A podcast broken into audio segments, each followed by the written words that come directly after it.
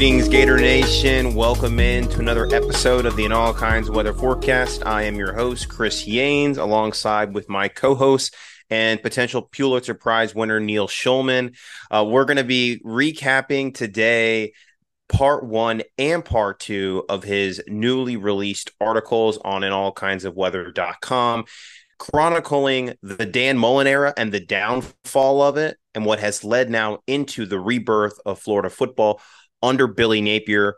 Uh, this was a really engaging piece to read. Neil had shared this with me a couple days before he actually released it to the public, and I got to say, uh, it's very clear the amount of time, effort, uh, and hard work that he put into this research, and and also was pretty amazed with the amount of guests he was able to uh, collaborate with both former and current football players on the team and it really does shine a light on what has transpired in the program over the last couple of years and gives us a hope and where we're headed uh, for the next couple to come under the Billy Napier regime. So, Neil, go ahead and bring you in here let's talk about part one. We'll get into part two. And, you know, it's kind of like, you know, this is a two segmented thing, whereas, you know, we have that four segmented uh, Netflix documentary that's now dropped this week on the Gators football program. So lots of, you know, stuff recapping certain parts of the Gator football program right now out there for fans to read as we are now only eight days away. By the time this is released, probably a week out now from Utah kicking it off. So, Neil, you know, just go ahead and give the fans an idea of why you did this because I think there is, you know, a fan base out, a section of the fan base out there that probably doesn't really want to relive the Dan Mullen era anymore. They don't want to talk about it anymore. It's in the past. It's over. It's done. Why did you decide to do the research and what led the down to the downfall of the Dan Mullen era? Well, I mean, the, the response to to people who who think that you know we don't have any reason to want to relive the Dan Mullen era is that those who fail to remember history are doomed to repeat it. And I mean, the whole point of this of this two piece investigation is that Billy Napier is not Dan Mullen, but regardless, there has to be some kind of understanding of what went down in order for us to learn from our mistakes because we can apply a lot of the lessons that Dan Mullen refused to learn as the head coach of the Florida Gators to our own lives. I mean, some of us reading that are business owners, some of us have I mean, side businesses. I mean, this is not even my main source of income, but it is a, side business of mine, and I see myself as a somewhat of a bit of a business owner. And there are things that Mullen did and ways he operated that I look at and I go, you know what? It, it might be it might be fun to do that one day, but if that situation ever comes, if in all kinds of weather ever grows to that size that we have you know all those tiers all those levels of uh, of people i'm going to have to make business decisions. Like that's just me everyone else who reads this is going to have some different way that they can relate to it and i think it's important that we all just understand simply as gator fans if nothing else why it all collapsed because you can look at his first couple of years and go, well, Peach Bowl win, top 10 finish, Orange Bowl win, top 10 finish. How can you let him go? Oh, the next year he beats Georgia and goes to the SEC title game and almost wins it. How can you fire him? Yeah, but but he was winning in spite of the way he operated, not because of the way he operated, which was not sustainable. And that was the, the theme of the first piece that it, it had run its course and a change had to be made. Yeah, definitely. And I think, you know, we all have said that we were open, big time supporters of Dan Mullen eh, through almost at all. I mean, really, I think the fan base truly turned on him in 2021 when the season just went to absolute hell. And he clearly did not care about recruiting. Something had to change. Either he had to complete a 180 in that moment, or we had to move on and it was very clear that the former was not going to happen so you know i think it wasn't it's safe to say this was not in any way meant to be a hit piece but it really was more of a chronicle of where the program was at the time and what was going on behind the scenes that led to some of the decisions as you you know you you detailed out there it was usage of the staff who was being retained be- based on job performance. The fact that Dan Mullen actually made sure that he had his contract extension and didn't even think about his other assistants, the players themselves, and the way they were treated by the assistant coaches. You know, it, there was a lot of things that went into it that led to the collapse and the culture when everything at the surface when you were winning 10 plus games a year and going to near Six Bowls seemed like it was it was going just fine. Yeah. Uh, first thing I have to respond to is is the hit piece uh, thing because I, I've gotten that quite a bit from people who still don't understand why Dan Mullen was fired. And the answer to that is nobody told Dan Mullen to operate the way that he did. Nobody forced Dan Mullen to give me the ammunition to write that quote unquote hit piece. If you if you go on at allkindsweather.com and you go to that magnifying glass and you go to the search function and you type in the short list choices to replace Jim McElwain, you will find an article in which Dan Mullen is the number one choice on it. I wanted Dan Mullen to replace Jim McElwain, and I thought through two years that he was doing a great job. I mean, he was the OC for those Swamp Kings years. You mentioned that documentary. I thought he could recreate that magic. We saw what he did at Mississippi State with Dak Prescott. I wanted him to be the guy so badly. So, to those calling you a hit piece, to those calling this a hit piece, I'm sorry that you feel that way, but you know what? If if Dan Mullen had maybe fired Todd Grantham and John Hevesy as not only myself, but everyone in the fan base outside of this small percentage of people who still think it's a hit piece the way everyone else knew that he had to do. Maybe if he'd played Kyle Trask over Feleipe Franks, maybe if he played Anthony Richardson over Emory Jones before it got to that Georgia game, you know, maybe if Andrew Chatfield and James Houston saw the field more, maybe if Dameon Pierce saw the field more, maybe this wouldn't be happening and there wouldn't be the opportunity for a hit piece if if if you want to even call it that. So again, like I really wish it didn't have to come to this. I'm just here looking at what these people who used to play for him are telling me and just adding up 2 plus 2 and not doing these mental gymnastics to make it equal 5, but it's just it is what it is and that's the sad part, but it is what it is. Yeah, and I think you kind of touched on what my biggest takeaway of the article was, at least this part, was that there were things completely within his control. And I know recently he's made some comments about how the administration wasn't fully bought in, or and how I know that is that he's said, "Oh, it's good to see the administration's buying into what Billy Napier wants to do." And then and there's validity to that. The, the the administration drug their feet on facility upgrades. They drug their feet on giving the staff more money for recruiting, for support staff, things like of, of that nature. But the the administration didn't control who you played a quarterback. It didn't control who you hired as your defensive coordinator, who were your staff members, how you recruited, when you recruited, the vigor with which you recruited. There were things within his control where the administration eventually could have come around if he was still doing the right things. The product on the field still would have been sufficient for him to keep his job. And, you know, maybe we he would have gotten finally the support that Billy Napier is seeing now but with the veracity that it is. So I, I think that that was my biggest takeaway of part one is that there are things you can control in life and in any situation.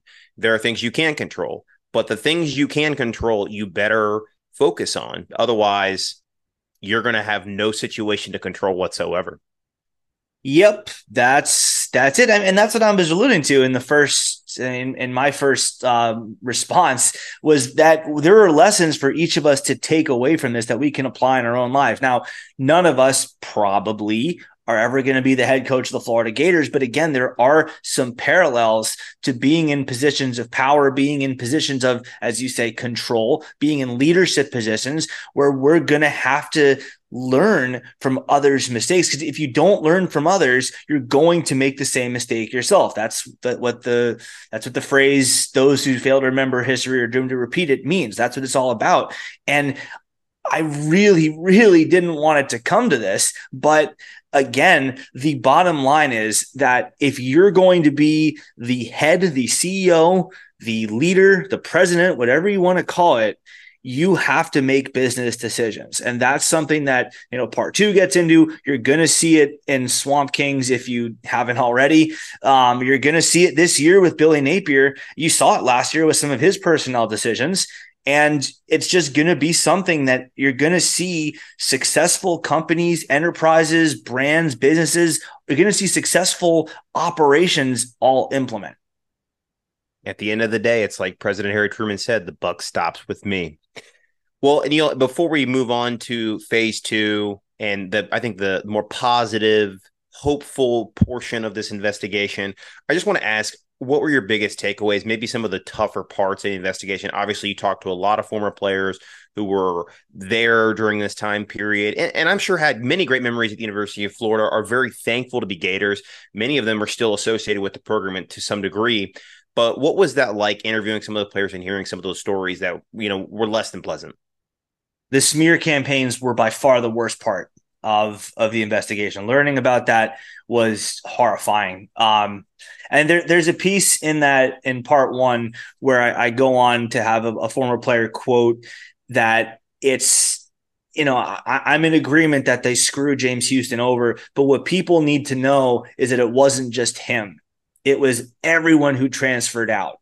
And that was the part that I wasn't initially aware of. I knew it happened to Houston because everyone, I'm sure, who follows us on social media knows he's one of my closest friends. So, yeah, I knew about that when it was happening, but I thought that they were just being particularly truculent towards him. I didn't realize it was happening left and right to every single player who would leave it. And that's just disgusting because, I mean, first of all, it, it's not your. It's not your decision at, or, or sorry, it is your decision as a head coach to play them or not play them. Now, if a player wants to leave because of a sick family member, like someone like Keontae Goodwin, that's we're not talking about that. But if you decide to not play somebody and they want to transfer for more playing time, that's your fault. So there's like there's a there's a moral obligation for you to not let not let his his reputation be ruined by that. Like that, that to me was just horrifying that first you don't play these guys and then you go and pick up the phone when someone calls and goes, "Yeah, he's just a locker room cancer, man. He, that's why he doesn't play with us." Or he's he picks fights with his teammates. Or there was one there was one completely bogus statement that's not even in the article, but I'll say it now because no one's going to know which player it was about. Yeah, the the player just smashed a glass bottle in the locker room because he was so upset. That that never happened there there was no player that did that and that's why he was transferred. That's what that's what the Florida staff said. That that never happened. They're they're just making up absolute falsehoods about these players for no reason other than they want to avoid blame when it comes back around to time to to question them as to well what what in the hell were you doing not playing this kid? He's going to West Virginia. He's going to Wisconsin. He's going to USC and he's a star there. How is he not seeing the field at Florida? He was this good. They they would do anything to avoid that, including ruining the reputations of good kids who did nothing wrong other than want to do what they've wanted to do since they were four years old, and that's play football. So I mean, learning about it happening to TJ McCoy, learning about it happening to scores of unnamed other players. Andrew Chatfield, I did mention in the article, so can mention that again here. Happening to Andrew Chatfield. He's way too good for quote unquote Oregon State to be the best he can do as someone in those offices in the Mullen era, not now. Someone in those Mullen offices. That, are, are you serious? Like no it's getting as you can hear it's getting me irritated all over again because there's no point in doing this you have no reason to do this you could have avoided all this by playing them yourself and now you're making yourself look terrible because this is all coming out which was part of the motivation for me to do this yeah, and it's a shame. You know, they're 18 to 22 year old young men, and for grown men to do that is unacceptable, especially, you know, all of them were in that similar situation at one point in their lives. And and even if they did do some things that were less than savory or you know as long as you know they weren't breaking the law they weren't doing anything that was really detrimental to themselves or other people you know they were just being 18 to 22 year old guys in some situations. I get that. But you know the, to, to make up overt lies is, certainly bad and, and, it was definitely something that was uh, disheartening to see, but unfortunately not surprising given what we know now about the regime of that time period, the tenure, and where it ended up happening. I want to make it clear that I, that it was not for those of you who didn't read it, who are maybe listening to this before you read it it was not Dan Mullen that that did it. I'm I'm 99% sure. Uh, I have it on good authority that it was someone well below him. So just you know, for those who are just preferring to listen to this or, or watch this to you know skimming, I think it's 14,000 words of English, who just want to get the gist of it here. It, it, wasn't Mullen himself who did it, but it was someone underneath him that absolutely ran those smear campaigns um, on, on, Houston, on Andrew Chatfield, on TJ McCoy, on tons of other players who wound up leaving the program. And it was someone else underneath him who just made up this story about the player smashing a glass bottle. So don't blame Mullen for actually, you know, making that stuff up. But if you know, if you want to blame him for something, blame him for failing to stop it. That's probably the most accurate way to put that. Yeah. Well, moving on to the next regime, though, the next phase of this article, you know, it's it's night and day, right? It's night and day. We've already seen it. We've been talking about it over the last year since Billy Napier arrived in December of 2021 see, God, it feels like it's been it's been crazy to say that now. It's almost been two years since he arrived here in Gainesville, but night and day. In the it's awesome to hear and read the stories of recent recruits, transfers that he's brought in, and I think what we've always known about Billy Napier, but what really once again stood out in this part two was just how genuine of a human being he is. He's a genuine person who's relationship driven, and that has been the person he has been his entire life.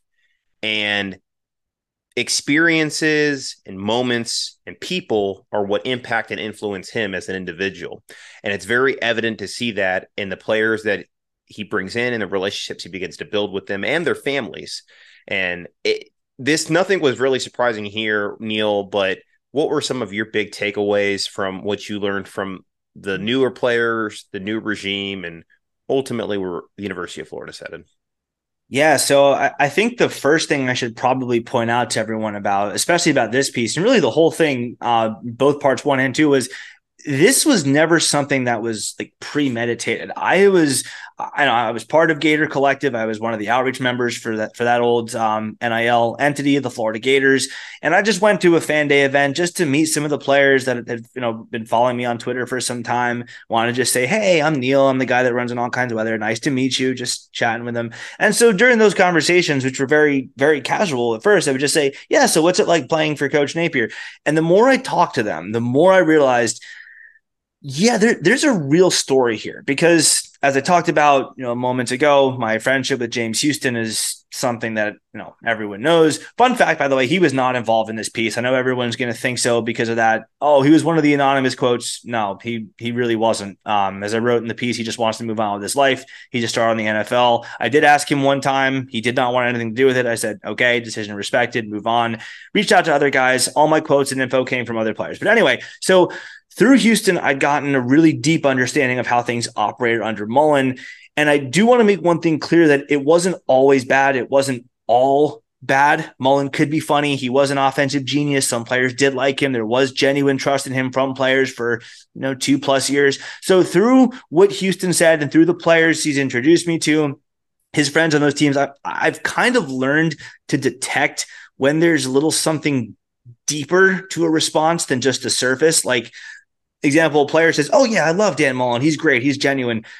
Most players, from my experience, unless they're either really media savvy or they're well trained or they're just great actors, which is, I mean, to be blunt, not a lot of them. I mean, football players are not like typically the best, you know, performers. So most of these players have tells. Like in poker, you can kind of tell when someone's lying or telling, you know, a perfectly reasonable white lie to protect themselves so that this explosive quote doesn't come back and bite them uh, or leave out context that they know presents a more true and accurate picture. There are usually little subtle keys in their voice inflections.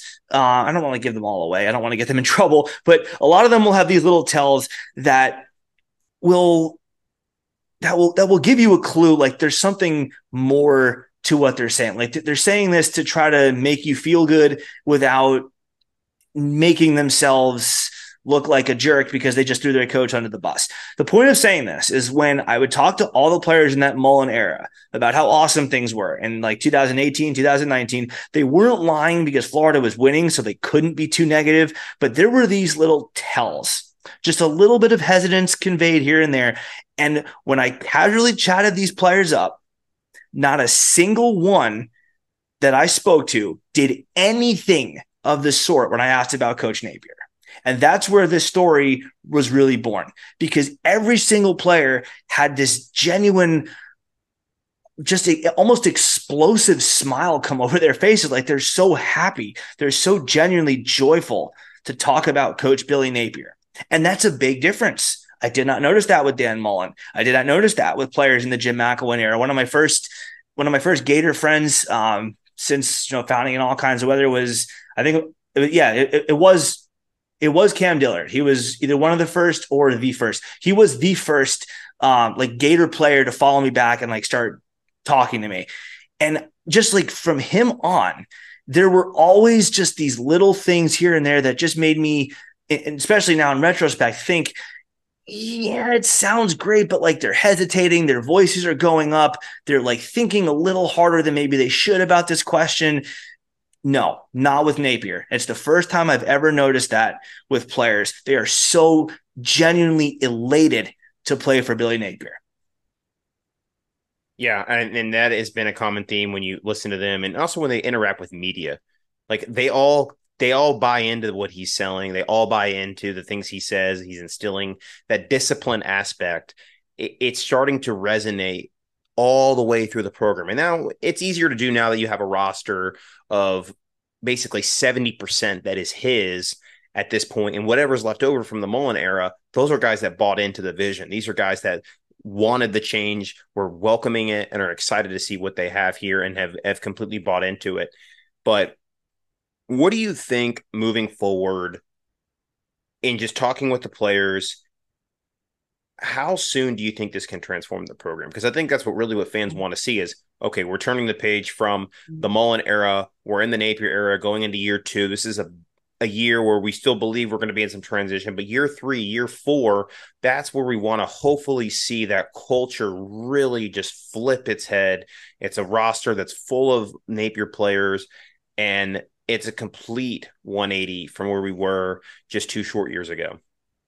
Right. So, I mean, my my personal favorite talking point is if you look back at 2022, with the exception of Ventrell Miller, probably Justin Shorter, and I guess you could say Ethan White, the best players on that field were true freshmen and transfers. And if that trend continues, we're going to see a step forward in 2023 because we have to, because there simply is a greater quantity of Billy Napier players than there were in 2022. Now, obviously, we don't have a top five pick at quarterback this year. I think that's going to have a lot to do with it.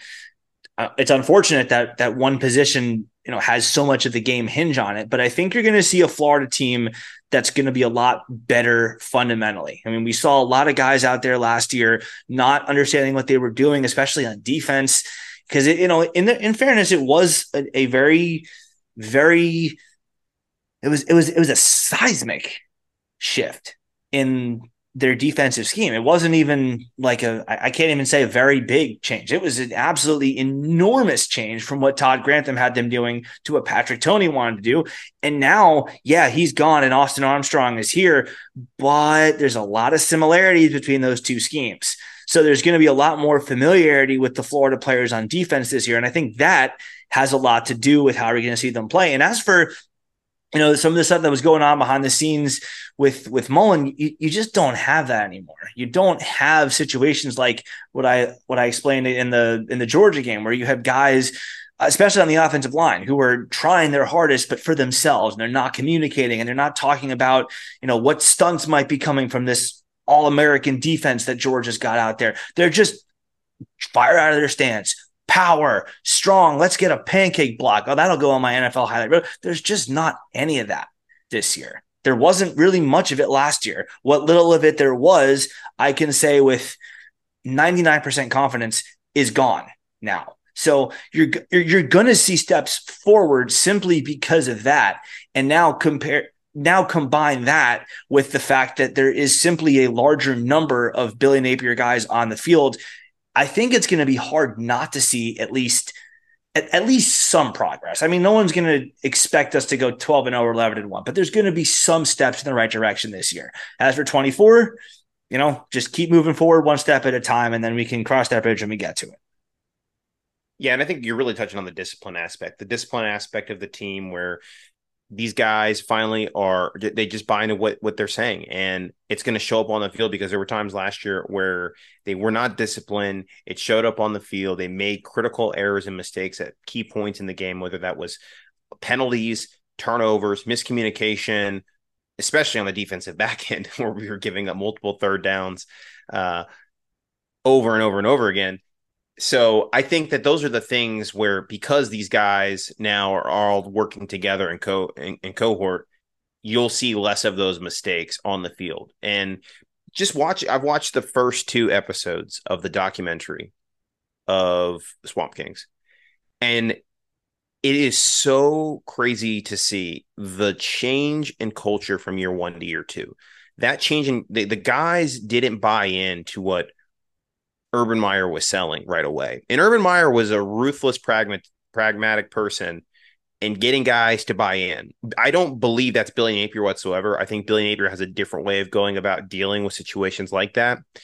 And I think if the transfer portal had existed back in 2005, we would have seen a lot more guys probably transfer out of the Florida program at that time.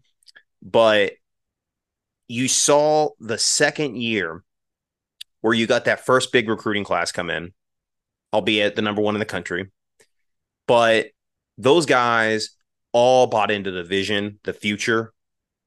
It was channeled in the summer workouts, channeled in spring practice, carried into fall.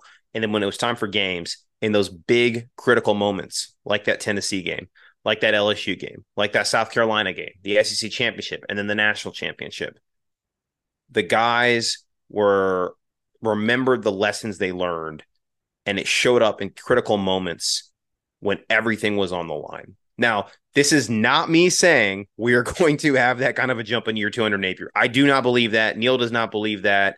I don't think there's a person out there that is honest with themselves believes that, but that could at least equate to much better than six and six, much better than what the media prognosticators are saying about this team and what they're predicting. What Vegas has us as an over under five and a half win total I think you now start to see all of the work that's been put in from year one to year two, and now all of everything they've put in in the offseason till the up to now. We're going to see it a week from now. And I think we're going to be battle tested multiple times because we play the number two schedule in the entire country. We'll play five potential top 15 teams this season. We're going to have opportunities to put that to the test. So we're going to see. Yeah, we and that's uh not to not to spoil our next episode, but I mean, we talk about that in pretty good detail with our next guest, um, Allie Peak, also known as Allie Wilbur, the wife of a former Florida punter, the sister of a former Florida wide receiver. She's got connections. She knows what she's talking about. That's a great episode. We actually recorded just before this one. That's going to be dropped on Friday morning. But long story short is Florida is going to be tested. And you know what? That's how they want it. They want it that way. If I mean to ask Shamar James, one of the quotes that actually didn't make it into the article was, and this is you know this is the point of a of a BTS uh, show to talk about this, but one of the quotes that didn't make it in the article was, "If I could have it my way, then I would want Georgia and Alabama every week." Because that's how you know you're going up against the best. And I mean, I'm, I'm assuming he meant something like, well, you know, if LSU is the best team, give me them. Like if 2019 LSU is available, toss them my way. Let's go. Let's suit them up. You got 2013 FSU out there. Let's see them. Let's go. 2014 Ohio State, bring it on, et cetera. That's just the mindset that these guys have. And that's one of the themes that Billy Napier really seeks when he's on the recruiting trail. He wants alphas. He wants guys that are just going to be wired that way. And that's why I really do believe in him because every single guy I talk to, whether three star, five star, they're from Florida, they're from Texas, they're from whatever, they all have this this killer mentality that you mentioned Swamp Kings. A lot of guys in that documentary that you heard had that killer mentality. Ahmad Black, Brandon Siler, Brandon Spikes, Tim Tebow, you know, and Rainey, every single one of them, James, they all had that killer mentality.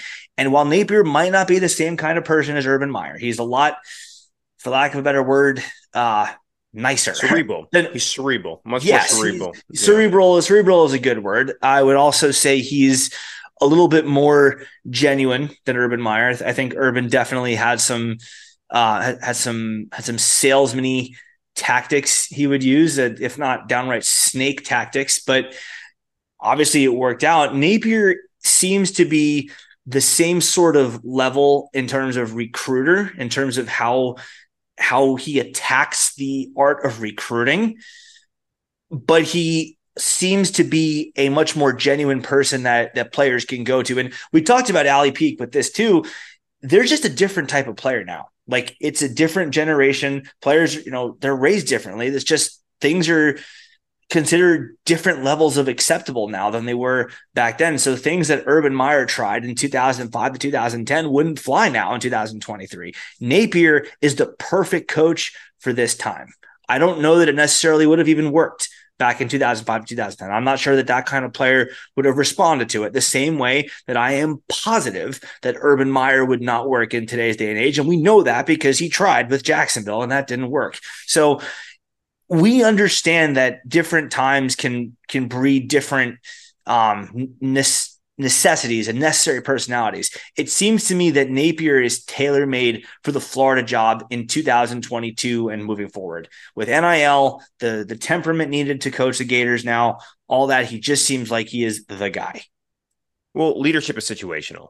And there's always the right leader at the right time at the right place. And Urban Meyer was the right guy at the right time at Florida. Steve Spurrier was the right guy at the right time in 1990 when he arrived back at the University of Florida.